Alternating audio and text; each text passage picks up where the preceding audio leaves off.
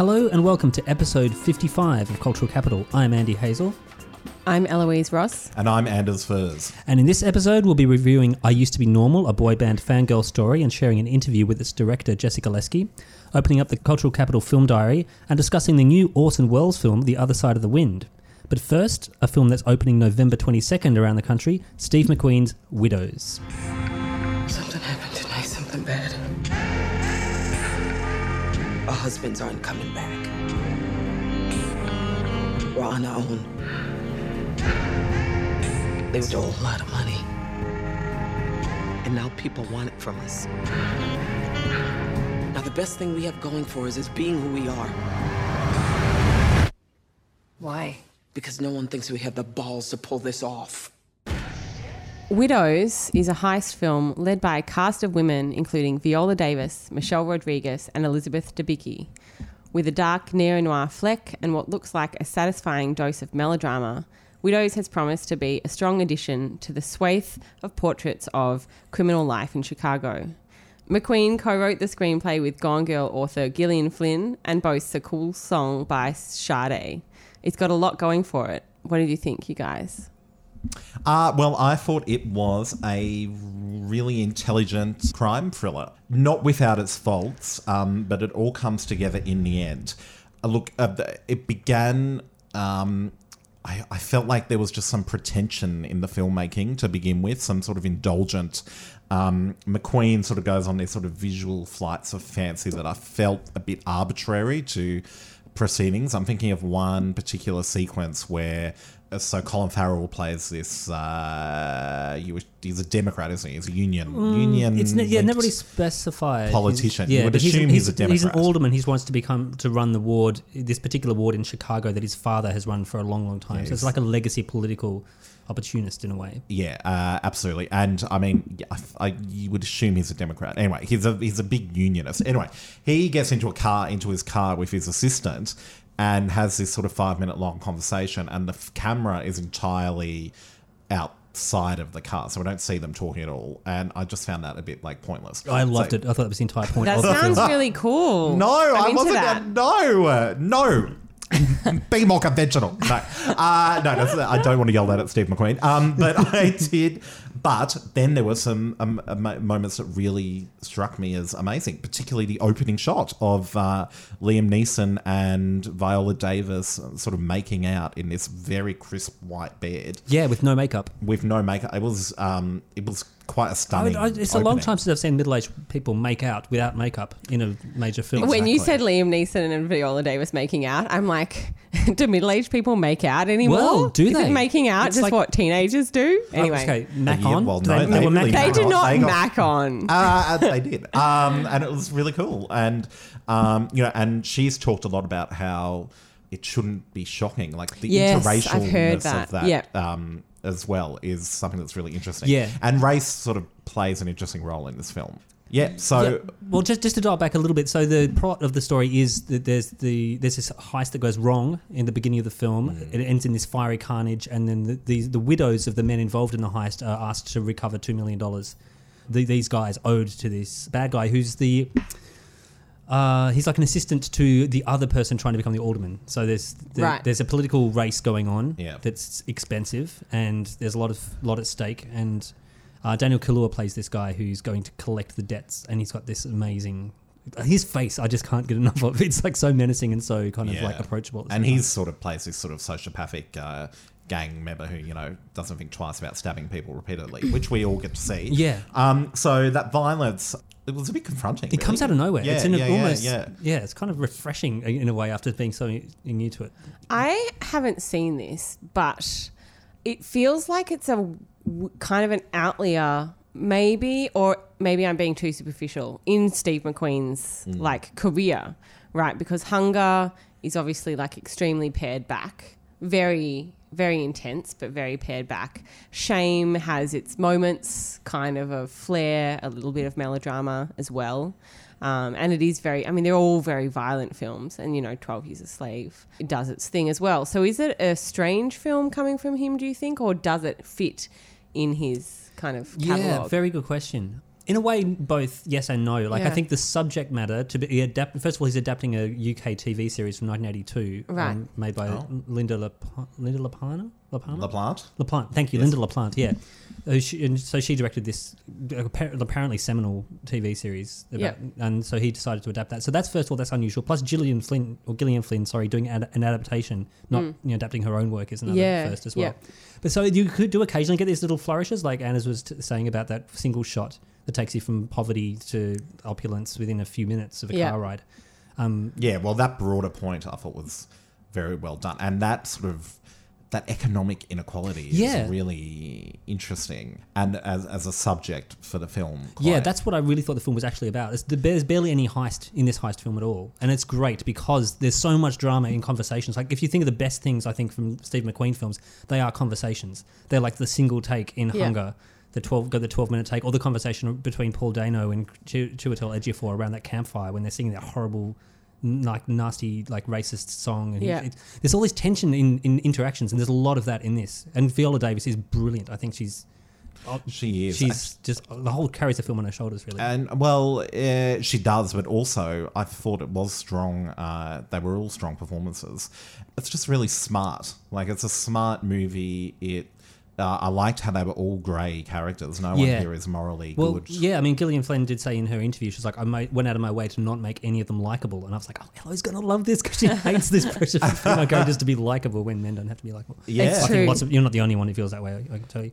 So there are parts of it where you're like, okay, this does feel like a Steve McQueen film. But also I'm like, I had no idea how he would film a car chase or a gunfight or something like that. Like, this all feels like kind of new territory. Yeah. And so in this, like in this heist in the very beginning of the film, which we're getting intercut between these scenes of intimacy with this heist going wrong, he shoots the entire, this entire huge thing from inside the back of a van. So you're like along with these guys. Mm. You're watching everything from this, these, the back of this family, these doors blown out and this gunfight happening. It's like...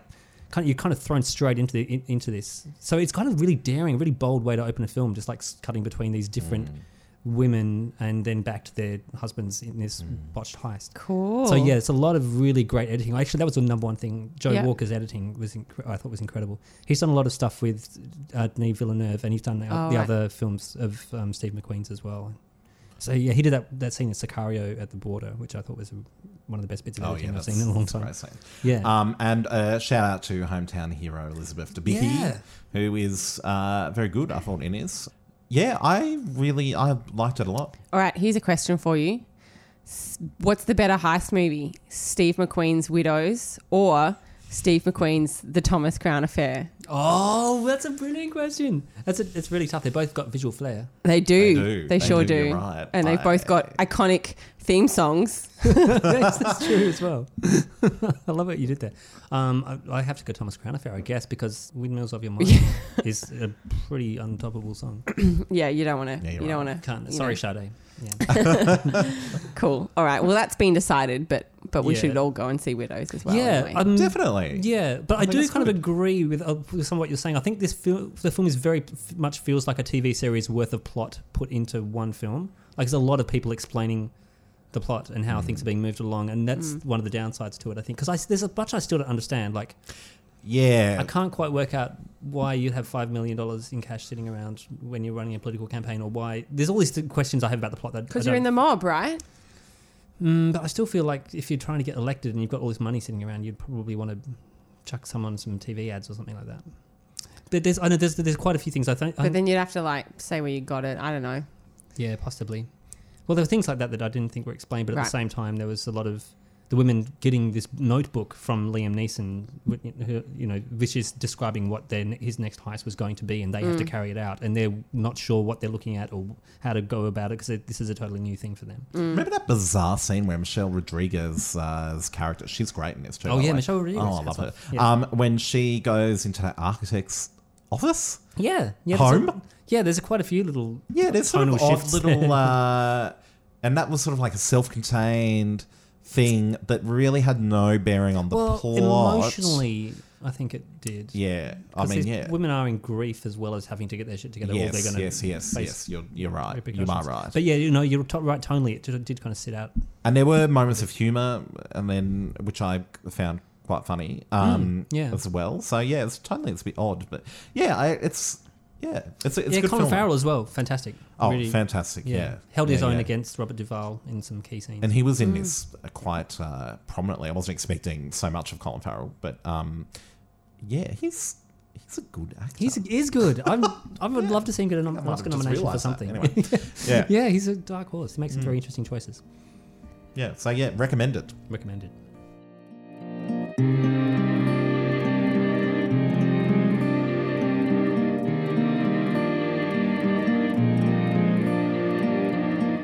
Which brings us to this month's Cultural Capital Film Diary. The Cine Latino Film Festival runs until November twenty-eighth at Palace Cinemas throughout Melbourne. Highlights include the probable winner of the twenty nineteen Oscar for Best Film, there I said it, Alfonso Cuarón's sprawling Netflix movie Roma. Netflix presenter, I never thought I'd see that at the Netflix beginning of it. Presenter! Yeah, it's great. um, which may get a more in-depth discussion in our next episode.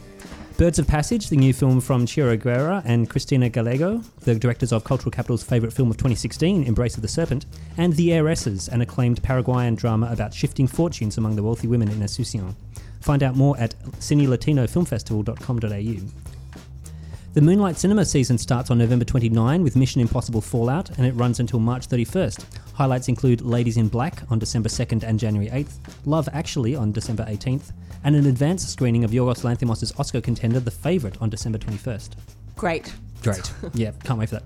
Um, the Dead End Film Festival explores resourceful filmmaking and alternative methods of using screens, blending cinema, theatre and music from seven p.m. until midnight on November thirtieth at the Coburg Drive-In.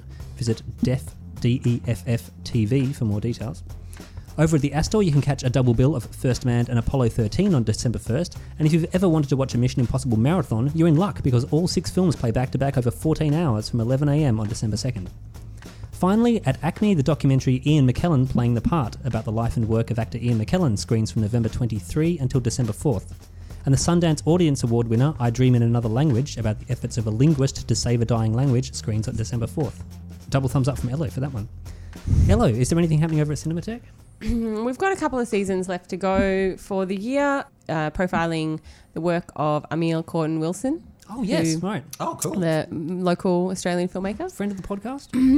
yeah, well, kind of friend of the podcast. We reviewed his Ruin um, yeah, a did. couple of years ago. Which we liked. Um, and then coming up, final season of the year is a season profiling the work of um, Dusan Makovayev, the um, Yugoslavian filmmaker. Um, shall I say, you know, he a lot of his work c- comes from Yugoslavia during that period of time, that particular period of history, including one of my favourite films, and I know Andy loves it very much too, Love Affair, or The Case of the Missing... The Case of the Missing... Te- telephone Operator. Telephone Operator. Yeah, it was really good. I, c- I always wanted to call it The Strange Case of... Um, something because of the strange case of Martha Lover Ivers. of Martha Ivers, yes. And then there were just too many words that existed in that like film's potential titles. It does feel like an odd right. translation. Just to be pedantic, switchboard operator. Switchboard, oh, of course. Thank you, thank you for your pedantry, Anders. I, I never I, thought I'd say that. I knew um, that telephone wasn't right. Anyway, good. Yes, thank you. On the same uh, wavelength, just very briefly, I want to say it's great that we have all these opportunities to watch Mission Impossible Fallout on yeah. the big screen in Melbourne because it's yeah. a wonderful film. It I is, still haven't great. seen it, but I maybe I'll go to the first Mission Impossible and then I'll go home and sleep. Have a nap, yeah, come and, and then go back for number five. Yeah, you'll still know just as much about Tom Cruise's character because he's zero. And they are, and they are the two best films in my opinion. Really? In that series. Okay. So, oh, yeah. come on, Ghost Protocol. Yeah, all right. Good. Maybe I'll get up for Ghost Protocol as well. Yeah, I would. I would recommend the last couple. All right. Good. Good stuff, everyone. Yes. It's an odd phase, and I just haven't quite understood why. The Backstreet Boys to me are about unconditional love, and they're never gonna break my heart. I feel like I have more connection to life because of One Direction. This is a time in your life when you really need to scream and yell and cry and all of those things. It's a release. And we have so much energy that we hold on to. Get rid of it. Have a ball. And you feel so good. I used to be normal. I Used to Be Normal, a boy band fangirl story, is a documentary made by Australian filmmaker Jessica Leski. A sellout success at this year's Melbourne International Film Festival, it explores the world of female fandom through the lives of four women. Elif, a teenager whose reaction video to watching One Direction became a YouTube sensation in twenty twelve, which you heard a little of at the end of that trailer. Dara, a woman in her thirties who has spent much of her life obsessed with the band Take That. Sadia, who pioneered online fandom with a daily newsletter about the band Backstreet Boys in the early two thousands. And Susan, a sixty-four-year-old Beatles fan from Melbourne. Leski entwines these stories to look at the transformative and malleable power of female love of boy bands. I had the chance to chat with Jessica about the making of the film and in particular why it was that this subject kicked off a five-year mission to make a film. The beginning was it happened to me. I had never liked a boy band before and suddenly I loved a boy band. And one, didn't have anyone to talk to about it with because I was not the demographic. But two, it really surprised me what um, the other fans were like because I had, you know, like most people on the outside, have this idea of what a boy band fan was. Um, so that's all I thought I would discover. But instead, um, I found just fans online being so hilarious um, and so creative. Um, I'd never seen fan art before. Mm. I'd never read fan fiction. Like I didn't even know that was a thing. So I realized there was a world that people wouldn't have seen before. But then also just thinking about fandom, that fans in general don't get represented very well in films. Um, it's usually about let's find the weirdest and the craziest and, you know, the most extreme, which is usually only a very small percentage of a fandom. So, yeah, I just didn't feel like there was anything that was respectful about mm. fans out there. Okay, and so how did you find these four women, girl, one girl and three women, I suppose, to be the subjects? So um, the two Australian ones were kind of gifted to us in a way by um, mutual friends. Because we'd been making, talking about the film, and I'd been talking about One Direction and boy bands for a while on my all my social media. Um, so when someone heard I was making the film, they said they had the like perfect Beatles fan mm. for me to meet. So we had a mutual friend, and similarly with Rita, the producer, she had a friend who said, "I happen to know like an international boy band consultant, so you should wow. meet." With her. Yeah, well, that's Dara, who's in the film. Oh, yeah, yeah. Um, so we, the first time we had a Skype with her was just about tell us about, you know, what it's like being an international boy band consultant. But then she started talking about Take That and how much she loved Take That. And I quickly realised she would be, you mm. know, a good subject and that she had a lot more to tell us. Right. Um, so, and then the American one, so Alif, who's the One Direction fan, um, because I, you know, as I say, I didn't really have people to talk to about One Direction. It was a lot of being online and watching reaction videos, which are hilarious. Reaction videos in general, when you find good ones, are, mm, are, are yeah. very entertaining. Yeah. But they're usually, even the good ones are kind of self-conscious because the person has set up the camera. But Alif's Um, One Direction reaction video, her friends had set up the camera secretly. Oh, so nice. She didn't know that she was being filmed. Um, and it goes for like eight minutes and they've kind of hidden it behind the T V. And she just goes through this range of emotions that are so um, raw, I guess. It's amazing to watch. It's like this exorcism kind of religious experience. There's joy and there's pain and there's everything yeah. from just watching this concert mm. video. So yeah, I reached out to her because I was just like, this is incredible. It was like an art piece yeah, really yeah. to me. And kind of similarly, Sade, I found online also. She's the Backstreet Boys fan. She had written an article about um, going on her first Backstreet Boys cruise. Yes. And yeah, one, I'd never heard about the cruises. Um, and two, she wrote about it in a way that I could tell she was already struggling with, you know, if this was a good thing or a really wrong thing mm. and what role her fandom played for her. You need to be a big fan to go on those cruises, but, but to still be questioning um, what it is that's driving you to have those experiences. So yeah, I could just tell she would be really, she would be an expert in a way on on the pros and cons of being a fan. Yes, because that's one of the things that really blew me away about the film was just their ability to be able to simultaneously feel these huge range of feelings and still be able to analyse it. Was that, was there a lot of people who you wanted to put in that you couldn't, or you other people that you kind of interviewed and didn't really have time to to fit in? I think the earlier version of the film, because we've been working on it for quite a few years, was um, I guess me trying to understand for myself why why this band had had this effect on me, and you know also led to me wanting to know about other boy bands, and because I had dismissed the whole thing you know through my teenage years. So I think in the beginning I wanted to understand the phenomena. I wanted to understand like what's the trick to writing a perfect pop song, and what happens in your brain when you hear a combination of chords, all those things. I think that was me trying to justify my love for this thing that's deemed so simplistic. Yeah. So, you know, I loved speaking to all those people, but as I was, I was doing that concurrently with spending time with these girls and women, and I realized they were smart enough. Mm. Um, mm. They were analyzing, like you say, themselves and the boy band thing. Um, so I didn't need the experts. And I also, I guess, came to a place in myself where I realized I didn't need to justify it as a thing that I loved. People would say to me, you, you must love this thing ironically. And, you know, they didn't understand that I could actually love it. So, yeah, part of in the film, it was just realizing I don't need the expert voices. I don't need to justify this thing. I, I want to give these women a place to just talk about what they love and what it means to them, because um, you don't get to see that very often. Yeah, so there are two things that really struck me as being absent. Like, number one is you, because it's felt like when I read your interviews, other interviews, I was like, oh, this is partly a personal journey, but then you're barely in it at all. Like you occasionally, your voice will occasionally appear from behind the camera. And secondly, the bands themselves are almost like just almost meaningless to this this story. Was that a conscious decision? Yeah, we had Rita um, often s- describes the film as being not twenty feet from stardom; it's twenty thousand feet yeah, from stardom. Um, because yeah, the idea that I kind of think part of the magic of being a fan is what you project onto them. And yeah, early on we talked about wouldn't it be interesting or fun to meet Backstreet Boys, or you know have one of them meet their favorite members. But a lot of them have already met their their favourite members of the band. And if anything, I feel like it's kind of an anticlimax. Yeah, yeah. Um, you know, your idols are usually better in your imagination. So um, I kind of like the distance between um, the girls and the and the bands. Um, and we also realised that the, the kind of access that we would be able to get um, from a band would be pretty limited. Um, very early on we did we were lucky enough to interview a couple of the guys from Five, um, which was fun, and um, they were really funny.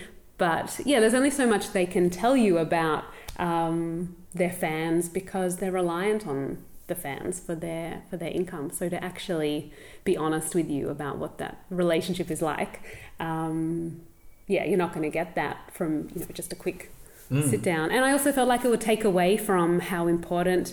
You know, you can have a whole fantasy relationship, and, and your celebrity crush can help you through so many things. So meeting them doesn't change that or, mm. or help that in any way. So was it difficult to license some of the footage? Because it must have been a huge trawl to be able to come up with as much different archival yes, stuff as you Yes, got. Definitely. Once um, I convinced Rita that this was a film worth making, the next person we sat down with was a lawyer, a copyright lawyer, because we knew that there would be a lot of challenges with this. So yeah, we wanted to say to him, is this even worth attempting? Knowing that our budget would be so small, but that we'd be dealing with, you know, the content of really like the three biggest pop bands in the world, yeah. really, like Beatles, yeah. Backstreet Boys and One Direction. So he gave us the go-ahead, which was good. Um, and we were checking things along the way with him constantly, and had to be creative about it as well. Is this who I want to be? Does this align with my values and ideal self? There's nothing about like obsessing over a boy band in that criteria. So there are times when I feel that it's an immature part of me. I feel like I'm not letting go of the past in some way. We often talked about like imagine if, you know, what if M T V came on board and said you can use everything in our catalogue? Would that help the film? Or, you know, is it more fun to try and piece it together in more of a scrapbook way? Because I really love the idea of it, it having this timeless kind of schoolgirl scrapbook, you know, locker, things stuck up in your wall, and, and just the way that girls or fans of anything collect things. And now that's, you know, iPhone footage, or it's taking Polaroids, or it's um, all these things. So, yeah, we had fun making animations mm. to put in the film, and collecting footage from fans, and, yeah, just coming up with creative ways to um, include that material. And there is there is some licensed stuff in there, but it's used quite sparingly because yes. our budget yeah. was pretty small. Were the were the girls really easy to? Was it easy to get their trust? Were they kind of on board straight away? Um, I think they could see that I was a fan as well. So I think they, they realised they weren't being judged. Um, so I think that helped them relax. And the first interviews that I did with them were not superficial, but were more simple, were more kind of getting to know you interviews. And then, you know, as the years go on, you know, they could see how committed I was. And, you you know, they welcome you into their lives, and kind of that, that trust starts to build even more as the time goes on. Um, and it was confusing for me because I felt very close to them because I was working on the project constantly for years, looking at the footage, writing funding applications about them. But for them, they would only see me, you know, once a year or, you know, twice a year. Um, but they would still be like, oh, especially Sade would be like, oh, great, you're here for our like yearly therapy session. And um, just there was this real like, oh, good, there's someone here that will talk to me about this thing that I love. Because for them as well, they didn't really have, I mean, the Beatles you can talk about mm. more openly. But um, for the others, I think they liked having an outlet to, to speak about this yeah. thing. So when you were like interviewing somebody like Dara and they're talking about the Take That ticket fiasco, um, is there a point where Dara will be telling the story and you'll be like, oh, that's perfect for the third act, I'll just save it for that? Or is this something that comes out months later? Yeah, yeah. I I think if you if when you're interviewing, if you start doing that, the people can tell because your eyes, right. you're I don't know, I, that's happened to me a few times where you start, if you start thinking about something else, you lose You mm. lose your spot. Um, and kind of the magic of having a digital recording device is you can record so much um, and then go back and listen to it and then make those connections. Yeah. Um, yeah. I think if I wanted to, maybe by the third interview, I had a bit more of an idea of the structure, so I knew a bit more about the things that we needed to talk about. But for the first couple of years, it was just about, you know, let's talk and get to know each other and, and check in where you're at with this band and with your life. Mm, okay. Um, was there was there anything that you were kind of hoping would happen, like that Take That would reunite again, or there'd be some sort of way that this you could actually properly? Good question. Well, like what would have been like the best finale of the yeah, film? Because I'm interested in the way that people like, and particularly this documentary, like where you get to the point where you go, this is it. That's yeah, yeah. Well, that's the problem. You can't with real people and real people that you find interesting. You can be tempted to film their lives forever. When um One Direction broke up, lots of people were saying to me, oh, this, you have to put this in your film, this is so important, and or how are you even going to make the film now that One Direction have broken up? And so, yeah, realising that boy bands are so cyclical that it doesn't matter who breaks up when or who gets back together, as long as there's kind of a reference that, mm. that every boy band is probably going to go through um, something like that. So, so in the edit, realising it didn't need to have a particular date stamp on it. It kind of does a little bit with One Direction, but um, we keep that a little bit vague mm. because, yeah, I wanted to feel kind of timeless yeah. because, yeah. yeah, Take That, a reforming, I'm sure One Direction will do a cruise in like fifteen years. It's like, yeah, you don't need, it doesn't need to be this happened on this date and and therefore, you know, this was the follow-on effect. Yeah, okay. Well, thank you very much. Okay, thank you. And that was my chat with Jessica Leski about her film I Used to Be Normal, a boy band fangirl story. Anders, what did you make of I Used to Be Normal? Uh, well, I quite like this film. Um, I thought its success really was down to the interviewees, the talent that um, she wrangled. And, I mean, they're all interesting stories. And what look, what the one thing that I found most interesting about the film is how they all seem to be getting to grips with their fandom and trying to work out what it means. Mm-hmm. Um So I initially took the title, you know, I Used to Be Normal, which is screamed by this One Direction fan after she sort of has this sort of really emotional moment. I initially read that uh, statement and the title of the film as an endearingly sort of self-aware moment of, you know, she's aware that what she's doing is absurd and a bit ridiculous. Um, and she's like, I used to be like normal. What's happening? What's going on? But then the movie goes on and it sort of struck me that actually that self-awareness uh, straddles a fine line into sort of a shame about what yeah, they're doing. Yeah, yeah, that was and a really interesting development. Something that we condition girls to grow out of, uh, you know, that it's all silly and pointless. And particularly Dara, this woman who's obsessed with Take That, she sort of is very open about the fact that she's often spent a lot of time pondering why And, you know, she's come to embrace her boy band love. Um, mm. And sort of, you know, she almost half jokingly but half seriously says she's come out as like a boy band fan. That was sort of told, I thought, in that sort of nice moment where her mother buys her for her what, oh, twenty-seventh God, yeah. birthday, yeah, yeah. these front row tickets to Take That's reunion, because when, when Dara was a teenager, her mother didn't buy her the tickets, and this was like a sticking point in their relationship. So that I found quite interesting. Yeah, that was one of my favourite things, was the, that, that idea of shame and rejoicing, of is- being forced into isolation because of the love you feel for this band. But at the same time, you're making these new friends who are other obsessives about these particular bands. Like, I think all of these women at some point are inspired to make their own art.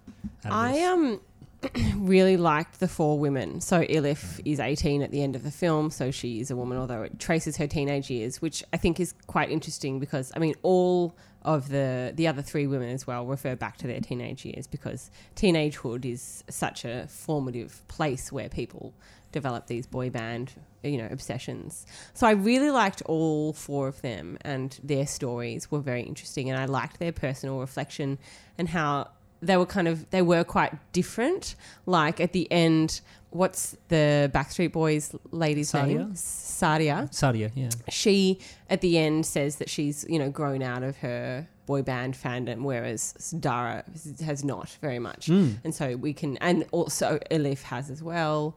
Um, yeah, Susan is kind of incorporated, has, I suppose, into yeah. freshman life. Yeah, yeah, but I think that that's also interesting as well, because there are a lot of people who speak very openly, you know, of Susan's age, who speak very openly about being in Beatlemania, because Beatlemania was kind of like, I mean, obviously it was also um, criticised, but it was kind of this culturally accepted phenomenon, you know. Yeah, it, it was kind it of... was dubbed Beatlemania, yeah, so if you like... had Beatlemania, that was okay, and you could talk about yeah. it openly.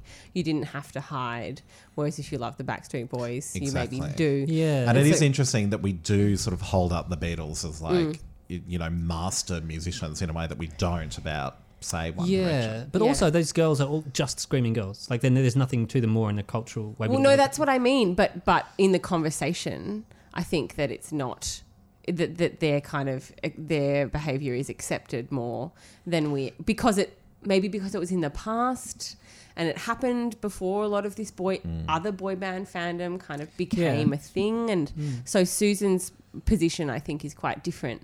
And I thought that all of that stuff was really interesting, and maybe the point of the movie is that we can then have a discussion about the four women and how they're all different. But in the context of the film itself, I feel like it wasn't scrutinising this idea of fandom, and that it's essentially, I kind of thought, what's why is this a documentary? What's the subject here? Other than the four women, what is the overall subject? There's some kind of a funny, I guess, gag about boy band theory, which I thought was a little wrong, by the way. I mean, Brian is not the cute Backstreet Boy. Mm. But besides that, like, when they got to that theory conversation, there was like, brothers cannot be a boy band. Yeah, so new kids on the block. And why why can't brothers be a boy band? Like, what is the cultural construct that you see of brothers being in a band together? Why are the Jackson Five not a boy band? Like, what...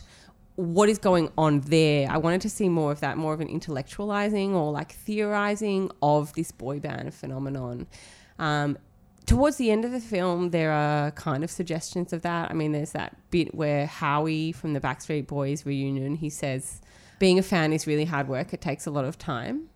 Um, and he's saying it to, you know, all of these these fans. Yeah, yeah, on the, the crowd. And, I, and I loved that bit. I mean, that was great. And that sort of said, meant that he was acknowledging that these people who were their fans were, this was a worthy activity, yeah. being a fan. It's not just something to be, you know, sneezed at.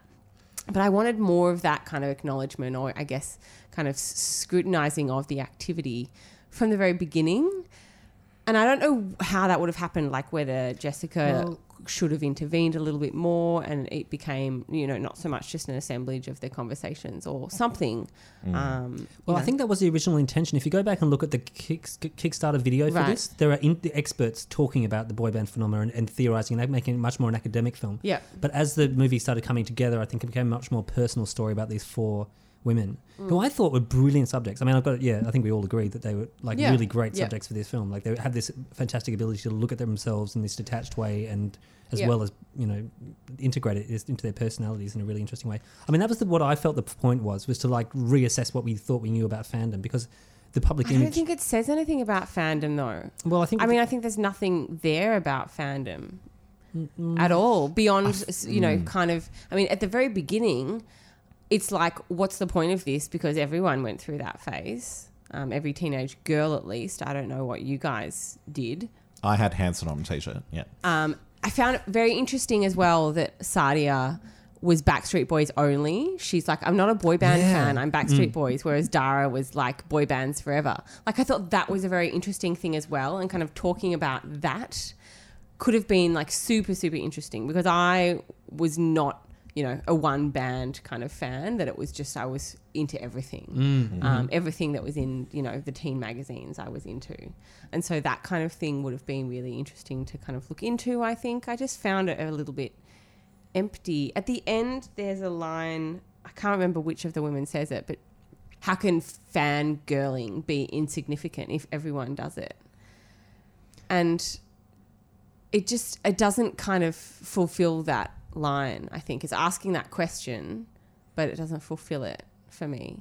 It was really, yeah, I don't know. It was, it was nice to watch, but I kind of just thought, well, you know, what what what is what is coming from this? Mm. Well, for me at least, I loved it because I would, had not heard these stories before. I'd not seen this experience. I'd seen a lot of fandom. I had loads of magazines, Things on the Block, all that sort of stuff growing yeah. up. But I'd never been a massive fan like these people had. But I would see them and I was familiar with this, you know, the girls, you know, obsessing over Zayn and all this sort of stuff. And to actually have a microphone and point it at them and then them breaking it down, it became this multidimensional thing, at least for me, where I was like, it's really fun, it's really sad, it's really obsessive, it's really like, it's having all these cultural impacts on you, you and your family, there's all this sort of stuff. And, you know, it's almost like this weird addiction. And so to see somebody be able to move that and have four different versions of this mm. and then get four different takes on them, and all, you know, people who are able to do that sort of analysis, I thought that gave me much more of an insight into fandom than I had before I watched the film. Okay. Because there aren't that many. I mean, just watching that video alone of Elif, that her watching that video and her having with the pizza that she thinks is being delivered by, yeah. that's like, if that ten minute journey of emotion is like one of the rawest things I've ever seen in my life, just because yeah. it's so naked. It's yeah. just so.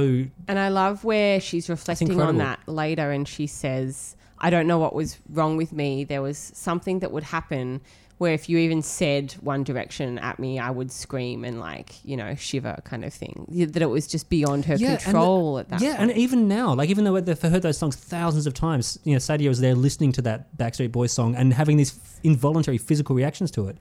And I'm like, you must know this song, like, so well. How can, how does how is it possible that it has this, this physiological reaction? I found that sort of stuff amazing. It was, it was sort of interesting to see. It's one thing to read about One Direction hysteria, but then to see this concert where it's just deafening screaming. Like, you can barely hear the band on stage. It's just screaming, screaming, screaming. And also what I found interesting was that that final, when um, that Backstreet Boys guy is talking about, you know, the hard work and how hard it is to be a fan, that kind mm. of stuff.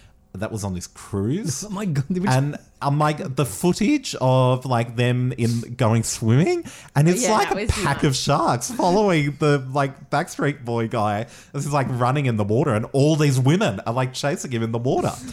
That was amazing. Yeah, I never, I had no idea that existed. So yeah, I yeah. don't know. I think I sit halfway between you both. Right. Okay. Yeah. Yeah. Fair enough. Um. Yeah. Cool. Well, um, that's out this week, um, in limited release. Jay can't afford. The Ernest Hemingway of the cinema. Mister Hannaford. I just want to know what he represents. The man is infested with disciples. I'm the apostle. Just like me and God. How could you tell us apart? Hannaford's new movie? The Other Side of the Wind. What's that about the movie? We don't talk about the movie. So you old guys are trying to get with it. Is that what this movie's about?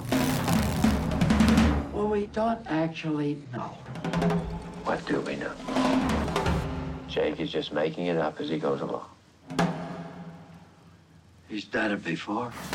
twenty eighteen is a banner year for decades in the making movies from old and or dead male auteurs. We've already been treated to Terry Gilliam's appropriately chaotic project, The Man Who Killed Don Quixote, and now comes Orson Welles' The Other Side of the Wind. Recently released onto Netflix, almost fifty years after he started shooting the movie and over thirty years since he died, that The Other Side of the Wind exists for an audience is thanks to a motley crew of Welles' collaborators, including Peter Bogdanovich, the producers Frank Marshall and Philip Jan Rimscher, and, crucially, to my mind at least, the editor Bob Murawski. So, to the movie itself, or movies even. The Other Side of the Wind follows essentially a night in the life of celebrated director Jake Hannaford, played by John Huston. He's somewhat in the Ernest Hemingway mode of American male artist, arrogant, mean-spirited, drunk, and apparently brilliant.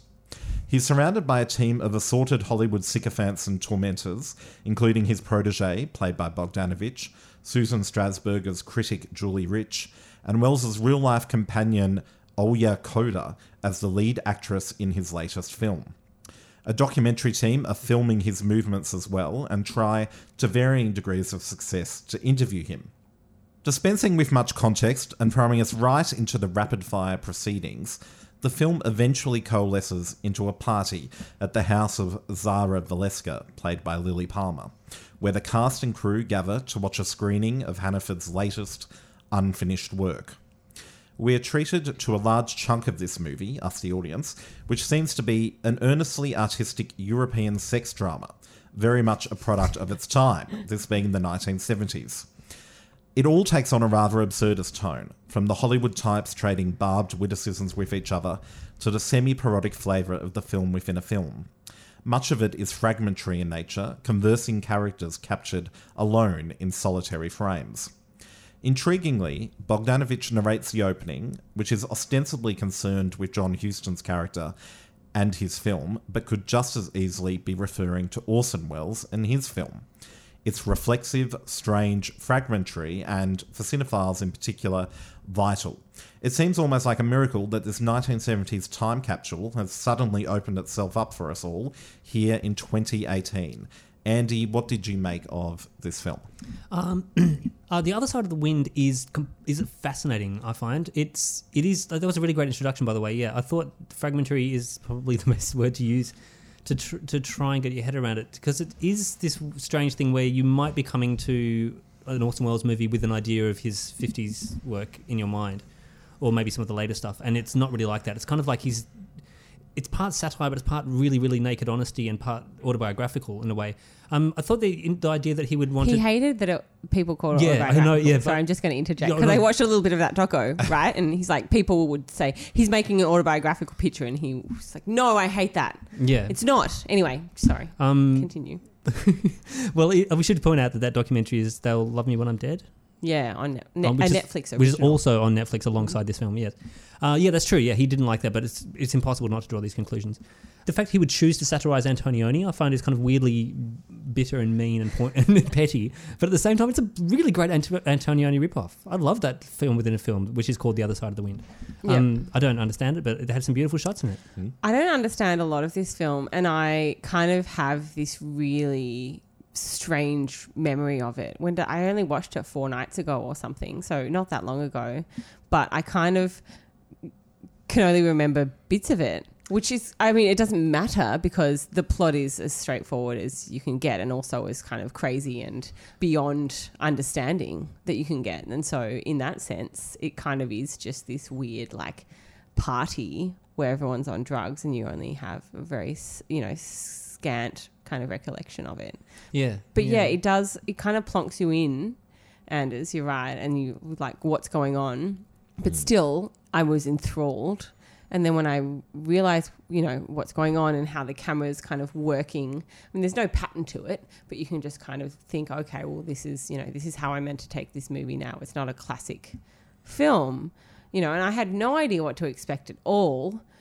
And so I, all of a sudden I was like, oh, my God, what? We're in the psychedelic seventies now, which was crazy. But then I very quickly got into it because it's Orson Welles, right? He can make a film. Yeah. Um, he's so good and he's so good at pushing everyone's buttons but still making something work. And so that's I mean, that's all you really need, even though it doesn't make a lot of sense. And it is amazing that it does work. Like, there is a logic to it. I mean, you just start watching. It yeah. sort of places you in situ.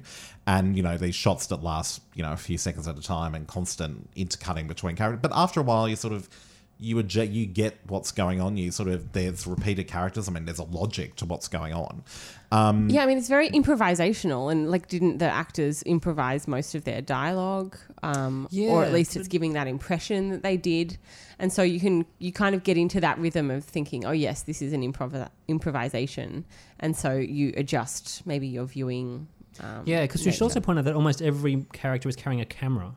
Yeah. At this party as well. So there's like yes. these dozens and dozens of different viewpoints. So the editing must have been hellish. In fact, you know, if you watch the documentary, you'll see it, it was hellish. Mm. Um, but it also it feels like what, listening to a podcast at one point two five times speed, because there is so much great stuff and it will disappear. Yep. The editing is so brisk, and he really wants to move on to the next aphorism that somebody is going to say to somebody else while smoking a cigar or whatever.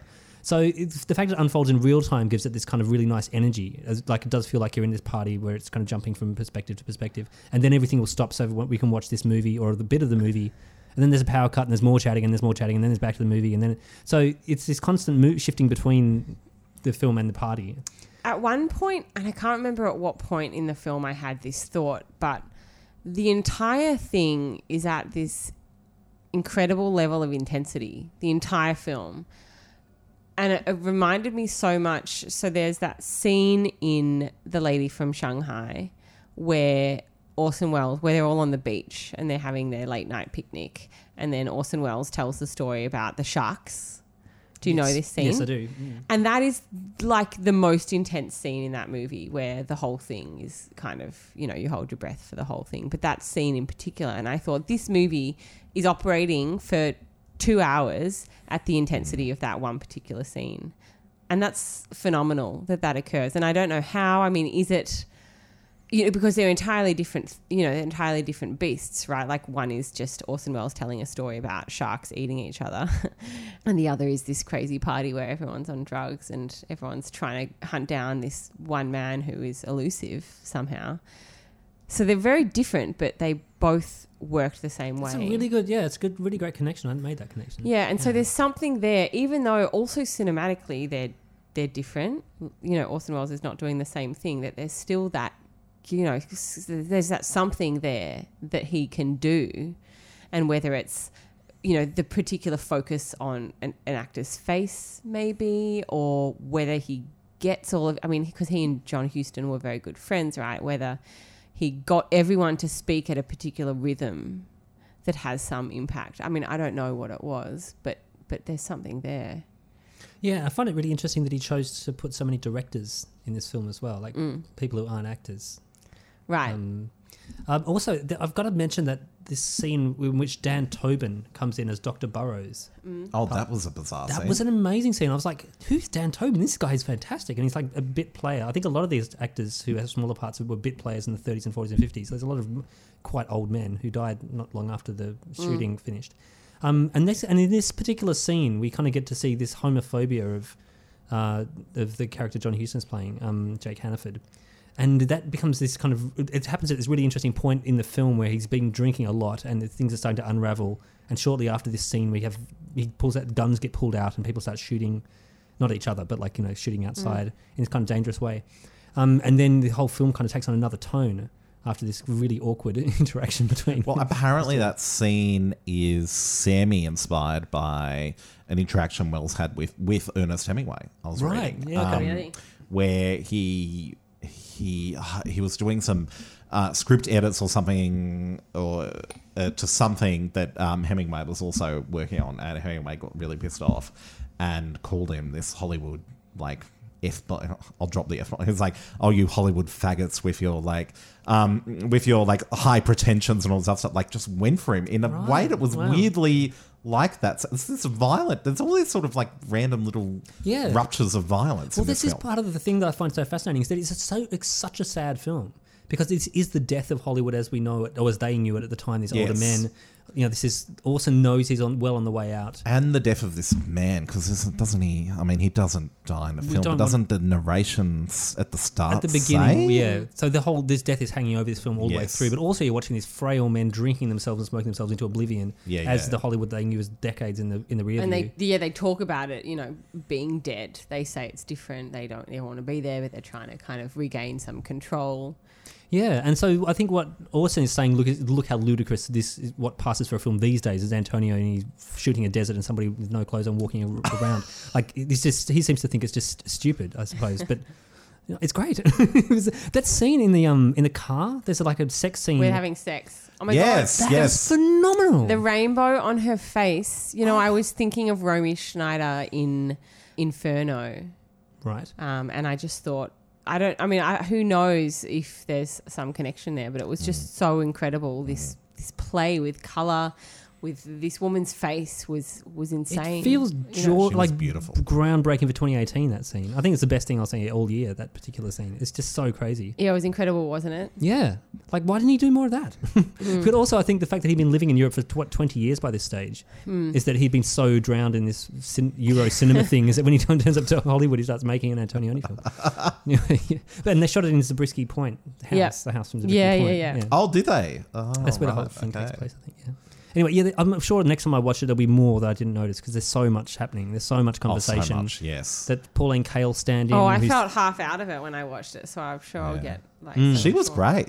Like Lee Strasberg's daughter. Oh, yeah. Ah, Susan Strasberg. Susan yeah. Strasberg, yeah, yeah, Thank yeah. you. Yes, she was yeah, great. She was a great character who, again, interestingly, yeah, uh, Jack Huston's character sort of despised. So she was at the receiving end of a lot of pointed mm. commentary. Yeah, I liked her. I also I love Lily Palmer, and I thought she was fantastic in this. Just so perfect. Yes. yes. Like hot, sexy, sultry. I loved seeing her in that lipstick. There's just a lot going on. Such a fascinating. You know, I've been. I think we've all been waiting for this film for so long, and I had no idea what it was. I was just like, "Yep, Orson Welles film. I'm there." But um, I, I'm so impressed with what has come out. Yeah, yeah. With what I've, you know, what I've now got. It's fascinating. And the more you like cinema, the more you'll get out of it. Or twentieth century Hollywood cinema, I suppose. Because there's... Yeah. You can, I mean, I spent so long on the Wikipedia and IMDb pages of these various dudes going, oh, my God, who is that guy? Oh, really? Oh, wow, he was in silent films. Like, there's all this... There's just so much history loaded into this film. Yeah, yeah. And, I mean, it's, you know, it's commenting on... It's it's still connected to the... to Orson Welles is, you know, pushing through the classic kind of accepted rhythm and editing and everything. It's connected to that, but it's also connected to European art house cinema, and it's also connected to, you know, seventies new Hollywood, um, you know, all this kind of thing. So it's got, you know, all this stuff going on, and I think... And you know, that's why it's so alive. As and also connected to the present. That's exactly what I was about to say, yeah, yes. Yeah, it's such the perfect time for it to come out. Um, and interesting that Bogdanovich's commentary at the start explicitly references, I think, because he talks yeah. about how this was a time before, before smartphones. Yeah, yeah. So you've got that in the film as well. Orson wrote don't that. think Orson Welles wrote that in his yeah. original script. Yeah, it is the perfect time when everyone has a camera to make to, for a film like this to come out. Yeah, yeah, because everyone in the film has a camera. God.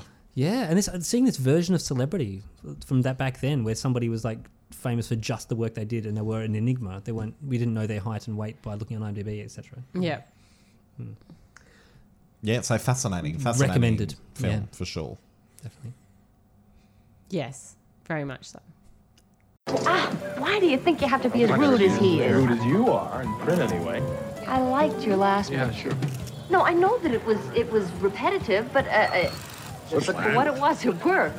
Yeah, well, she wasn't that kind to me in her review. Not that you did me too much harm. I mean, how much harm can you do to the third biggest grosser in movie history to make that much? How marvelous. Yes. Uh, did you know that when his own production company goes public, that your friend there stands to walk away with forty million dollars? Yeah, and she's going to say that I'm going to keep on writing that I, I I stole everything from you, Skipper. I'm never going to walk away from that. But it's all right to borrow from each other. What we must never do is borrow from ourselves. Come on. And that brings us to the end of episode fifty-five. Thank you very much for listening. You can get extra thanks from us by throwing some stars our way on iTunes. That would be great. You can follow us on Facebook at Cultural Capital Podcast. We're on Twitter at The Cult Cap Pod. You can find me at Andy Ricky. I'm at Eloise Low Ross. Sorry, um, I was just drinking a Campari mm, and was a little late. Never apologise for drinking Campari, Eloise. I am at Anders Furs. Um, and we're now on Instagram. Oh, yeah, on Insta. At Cult- Cultural Capital Podcast. Thank you, Anders. It's Cultural Capital Podcast. Come like our content. Yeah, we're going to start producing great content for you. Content. Hashtag film content. Oh, shit. Oh, God. Speaking of content. Sorry, um, I don't know what happened. The official drink for this summer is the Montenegro. It is, yes. The Montenegro Spritz. Um, You're welcome.